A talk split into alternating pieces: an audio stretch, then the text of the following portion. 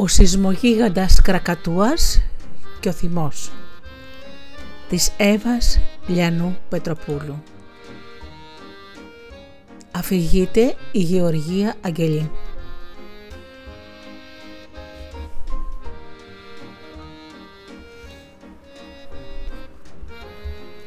Μια φορά και ένα καιρό ο Κρακατούας βρυχόταν και κυλιόταν στο χώμα όπως έκαναν όλοι οι γίγαντες της οικογένειας των Κρακατουλαίων, της γνωστής οικογένειας των σεισμογιγάντων, στην πρωινή τους γυμναστική.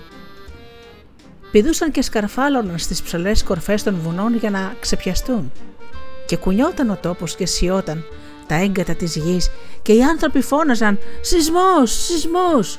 και κρύβονταν στα σπίτια τους κάτω από τα τραπέζια, κάτω από τις κολόνες.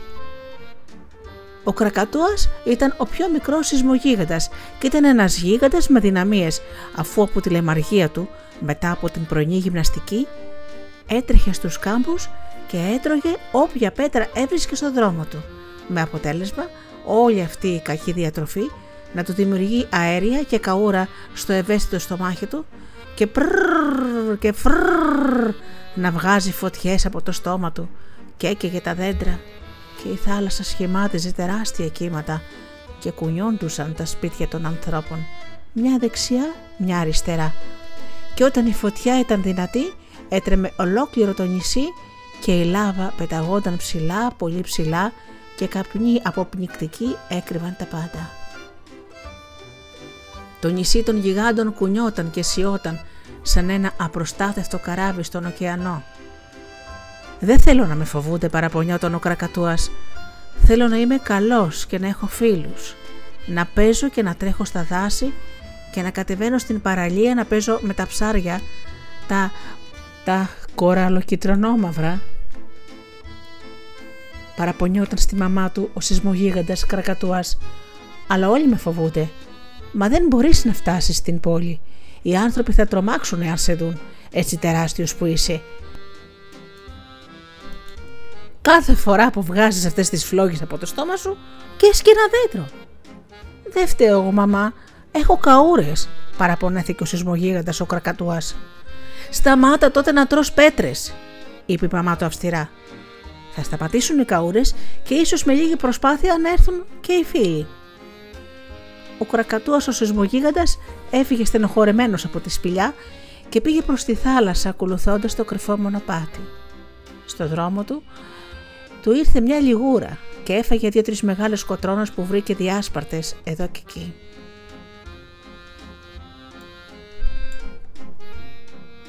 Το ευαίσθητο στομάχι του δεν άντεξε όμως και άρχισε να κάνει επανάσταση και μπρουμ μπρουμ άρχισαν οι μεγάλες σκαούρες στο στομάχι του και φλόγες έβγαιναν από το στόμα του.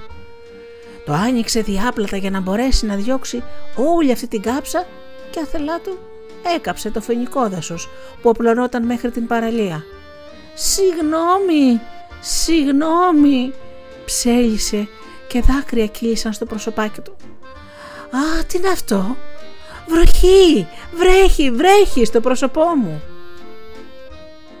«Δεν είναι βροχή, είναι δάκρυα», απάντησε ένας παπαγάλος που ήταν καθισμένος σε ένα κλαδί και θαύμασε τα πολύχρωμα φτερά του.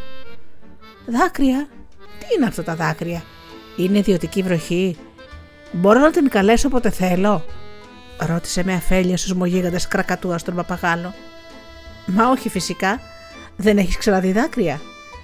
Ξέρεις, οι άνθρωποι κλαίνε συνέχεια. Κλαίνε όταν είναι στενοχωρημένοι. Κλαίνε όταν είναι χαρούμενοι. Αλλά κλαίνε πιο πολύ όταν κάποιος που αγαπούν πολύ τους πληγώνει βαθιά. Όταν κάποιος πολύ αγαπημένος τους ραγίζει την καρδιά τους. Μου λες τόσα πολλά, είπε ο σεισμογίγαντας κρακατούας, και δεν καταλαβαίνω τίποτα. Πώς είναι δυνατόν να κλε όταν είσαι χαρούμενος; Υπάρχουν και χαρούμενα δάκρυα. Γιατί αυτό εδώ το δικό μου δάκρυ έχει γεύση αλατιού. Έχουν γεύση τσιχλόφουσκα στα χαρούμενα δάκρυα. Και πώς είναι δυνατόν ένας άνθρωπος που είναι τόσο μικρός και αδύναμος να ραγίσει μια καρδιά; Αν είναι δυνατόν, θα έπρεπε ο άνθρωπος να είναι πιο δυνατός και από μένα το σεισμογίγαντα, είπε ο Καρακατούα. Μα οι άνθρωποι δεν είναι δυνατοί. Είναι απλά απέδευτοι σε θέματα καρδιάς. σε θέματα αγάπης, σε θέματα φιλίας, σε θέματα σεβασμού και σε άλλα πολλά, απάντησε ο παπαγάλος, τεινάζοντας τα χρωματιστά πλούμιστα φτερά του. Η μαμά μου είπε ότι οι άνθρωποι είναι πολύ έξυπνοι και πάνε σε σχολεία. Κάτι μεγάλα κτίρια που κλείνονται εκεί για ώρες από την ιαρή τους ηλικία και μαθαίνουν να χαράζουν σχήματα και νούμερα. Σωστά τα είπε η μαμά σου, αλλά σε αυτά τα σχολεία δεν τους μαθαίνουν πώς να αγαπούν τον εαυτό τους, πώς να κάνουν φίλους, να μοιράζονται τα πράγματά τους, να χαίρονται με τα μικρά όμορφα πράγματα της καθημερινότητας, πώς να αναπνέουν βαθιά, πώς να μη σπάνε καρδιές.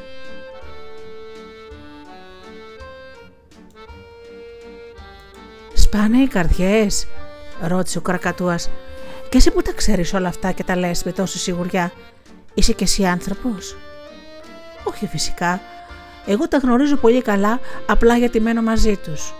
Όποτε θέλω πάω σε ένα σπίτι ενός πολύ ηλικιωμένου ανθρώπου που έχει γκρίζα μαλλιά, είναι ευγενικός και με σέβεται, είναι διαφορετικός από τους άλλους ανθρώπους. Μου έχει φτιάξει ένα ξύλινο σπιτάκι χωρίς πόρτα και μου βάζει πάντα τροφή και νερό και είμαι ελεύθερος. Όπου το θέλω πάω, όπου το θέλω φεύγω.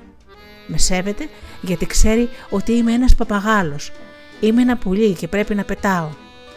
Έτσι κι εγώ αποφάσισα να επιστρέφω τα βράδια και να του κάνω συντροφιά, με μαθαίνει να τραγουδάω και όταν έχω μάθει κάποιους στίχους και αυτός νιώθει λυπημένος, του τραγουδάω. Περνάμε πολύ όμορφα. Τραγουδάς, εσύ, ένας παπαγάλος και οι καρδιές πάνε. Ένας άνθρωπος μπορεί να σπάσει μια καρδιά, μα είναι δυνατόν να γίνονται όλα αυτά. Έχω καταμπερδευτεί, ξεφύσηξε με απορία ο σεισμογίγαντας καρκατούας. Έλα, έλα να καθίσεις εδώ στη σκιά του δέντρου και θα σου πω μια ιστορία. Ο κρακατούας έκατσε και το έδαφος σύστηκε ολόκληρο και τα δέντρα αναπήδησαν και τα φύλλα έπεσαν και από την πόλη ακούστηκαν όλοι οι άνθρωποι να φωνάζουν «Σεισμός! Σεισμός!» και έτρεχαν να κρυφτούν. Είδε, κάθε φορά τα ίδια συμβαίνουν. Όλοι με φοβούνται και τρέχουν να κρυφτούν. Αλλά τώρα μου ξύπνησες στην περιέργειά μου. Θέλω να μου το εξηγήσεις όλα αυτά. Πώς είναι δυνατόν οι άνθρωποι που είναι τόσο αδύναμοι και μικροί να σπάζουν μια καρδιά, ρώτησε ο σεισμογίγαντας κρακατούας όλο απορία. Και τι σε νοιάζει σένα, αφού δεν πρόκειται ποτέ να συναντήσεις άνθρωπο; Θέλω να κάνω πολλούς φίλους, δεν θέλω να με φοβούνται. Θέλω όμως να μάθω να αμήνομαι για να μην μου σπάσει κανείς την γιγάντια καρδιά μου. Γιατί εμείς οι σεισμογίγαντες έχουμε μια αδυναμία, την καρδιά μας. Αν κάποιος την σπάσει, τότε εξαφανιζόμαστε. Γινόμαστε σκόνη και σκορπιζόμαστε στα ηφαίστεια. Δεν θέλω να εξαφανιστώ, είπε παραπονεμένος σεισμογίγαντας και από την ταραχή του πήρε μια πέτρα που βρισκόταν μπροστά του και άρχισε να τη μασουλάει. Ε, σταμάτα να μασουλάς πέτρες, έχουν και αυτές καρδιά, είπε ο παπαγάλος. Κανείς δεν θα σου σπάσει την καρδιά σου, γιατί εσύ ξέρεις να προστατεύεσαι, ή μάλλον θα σου μάθω εγώ να προστατεύεσαι από τους ανθρώπους και από όλους όσους πάνε καρδιές. Και φτερούγησε στο κοντινότερο κλάδι του δέντρου που βρισκόταν ο κρακατούας, ο σεισμογίγαντας. Ξεκινά να σου φυγηθώ μια παραμυθένια ιστορία.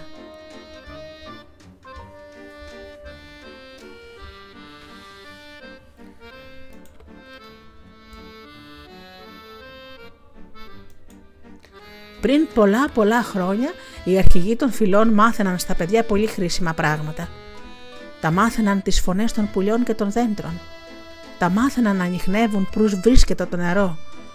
Και τα μάθαιναν να ζουν όλοι αγαπημένοι.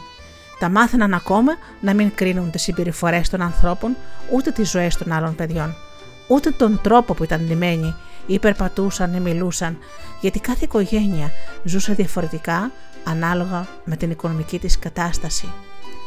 Τα μάθαιναν να σέβονται τα ζώα, είτε είναι μεγάλα είτε είναι μικρά και αβοήθητα. Μάθαιναν επίσης στα παιδιά να αναπνέουν και να αναπνέουν βαθιά και χαλαρά, κάνοντας όμορφες θετικές σκέψεις. Όλα αυτά τα μαθήματα γινόντουσαν τα βράδια, όταν όλοι μαζεύονταν γύρω από τη φωτιά και έλεγαν ιστορίες για μεγάλους πολεμιστές και την γενναιότητα που έδειξαν στη διάρκεια της μάχης ή στο κυνήγι, όταν εμφανίζονταν μπροστά τους άγρια ζώα που προσπαθούσαν να κλέψουν την τροφή. και τους μάθαιναν ακόμη να σέβονται ο ένας τον άλλον από μικρή ηλικία, μα το πιο σημαντικό μάθημα απ' όλα είναι το μάθημα του ξύλινου φράχτη.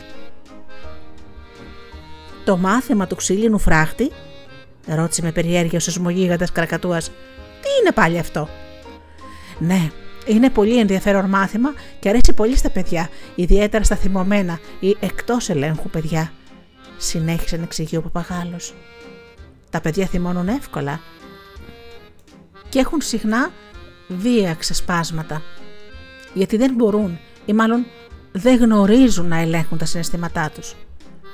Έτσι τα έμαθαν να πηγαίνουν σε ένα τεράστιο ξύλινο φράχτη και όποτε ένιωθαν θυμό ή απόρριψη, κάρφωναν καρφιά στον φράχτη μέχρι να ηρεμήσουν. Για αρκετές μέρες, μήνες, ακόμη και χρόνια, τεράστιοι ξύλινοι φράχτες που χρησιμεύαν για παρτέρια ή για χωρίσματα των κήπων είχαν γεμίσει με καρφιά. Σε κάθε σειρά είχε μπει το όνομα του παιδιού που ήταν γεμάτο αρνητικές σκέψεις και θυμό και οργή και είχε καρφώσει ένα-ένα τα καρφιά στο ξύλινο φράκτη. Με αυτόν τον τρόπο οι ξύλινοι φράχτες αυξήθηκαν και γέμισαν με καρφιά και τα παιδιά είχαν μάθει μεγαλώνοντας να βγάζουν όλη την εκρηκτική συμπεριφορά τους και την όποια αρνητική τους ενέργεια στον ξύλινο φράχτη και όχι μεταξύ τους. Ξεσπούσαν στο ξύλινο φράχτη και όχι στην αδελφή τους ή στον μπαμπά ή στη μαμά τους. Ηρέμησαν και έμαθαν να ελέγχουν τη θυμική συμπεριφορά τους και όλα τα αρνητικά συναισθήματά τους. Όταν πλέον μετά από κάμποσο καιρό είχαν ξεπεραστεί τα όποια αρνητικά συναισθήματα και ο θυμός είχε εξαφανιστεί, τότε οι γονείς κάλεσαν ο καθένας το παιδί του να έρθει, να σταθεί μπροστά στον ξύλινο φράχτη που ήταν γεμάτος με καρφιά και του ζητούσαν να τα βγάλει ένα-ένα. Το κάθε παιδί ξεχωριστά και περιμένοντας καρτερικά τη σειρά του, έβγαλε τα καρφιά που αναλογούσαν στο δικό του μέρος. Ο ξύλινος φράχτης ήταν γεμάτος από τρύπες. Βλέπετε αυτές τις τρύπες, είπαν οι γονείς στα παιδιά τους. Είναι οι πληγές που αφήνει κάποιος με τις πράξεις του όταν θυμώνει εναντίον κάποιου και αρχίζει να τον βρίζει ή να τον κοροϊδεύει ή να τον προσβάλλει. Ακόμα και αν περάσουν τα χρόνια, οι τρύπες θα μείνουν στο ξύλινο φράχτη. Έτσι θα μείνουν και οι πληγές σε όσους μας πλήγωσαν ή πληγώσαμε. Έτσι και η καρδιά γίνεται, γεμίζει τρύπες όταν ο άνθρωπος νιώθει πληγωμένος, όταν νιώθει προδομένος, απογοητευμένος, ανίσχυρος και εισπράττει συνεχώς απόρριψη και η καρδιά αρχίζει να μοιάζει με σουρωτήρι. Όσο πιο μεγάλες και βαθιές τις πληγές, τόσο πιο αδύναμη γίνεται η καρδιά και όσο πιο πολύ κάποιος απέδευτος την πληγώνει, τόσο αυτή εξασθενεί και δεν έχει άλλες άμυνες και σιγά σιγά ραγίζει.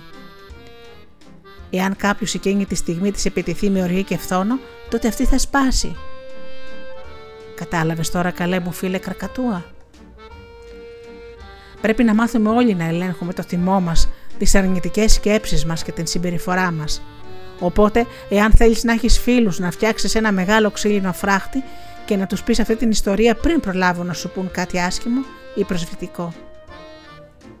Έτσι καλό θα ήταν οι άνθρωποι κάθε φορά που νιώθουν οργή ή μίσος ή θέλουν να κρίνουν κάποιον, τότε να παίρνουν ένα καρφί και να το καρφώνουν με δύναμη σε ένα ξύλινο φράκτη.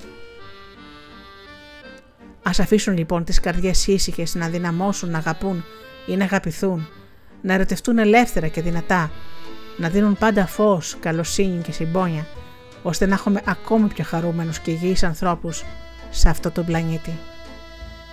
Τέλος, ας ζήσουν αυτοί παραμυθένια και εμείς ακόμη καλύτερα.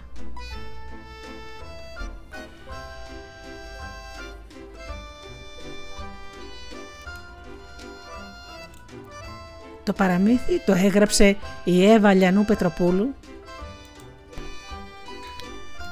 το εικονογράφησε η Μάγδα Ασημακοπούλου και σας το αφηγήθηκε η Γεωργία Αγγελή.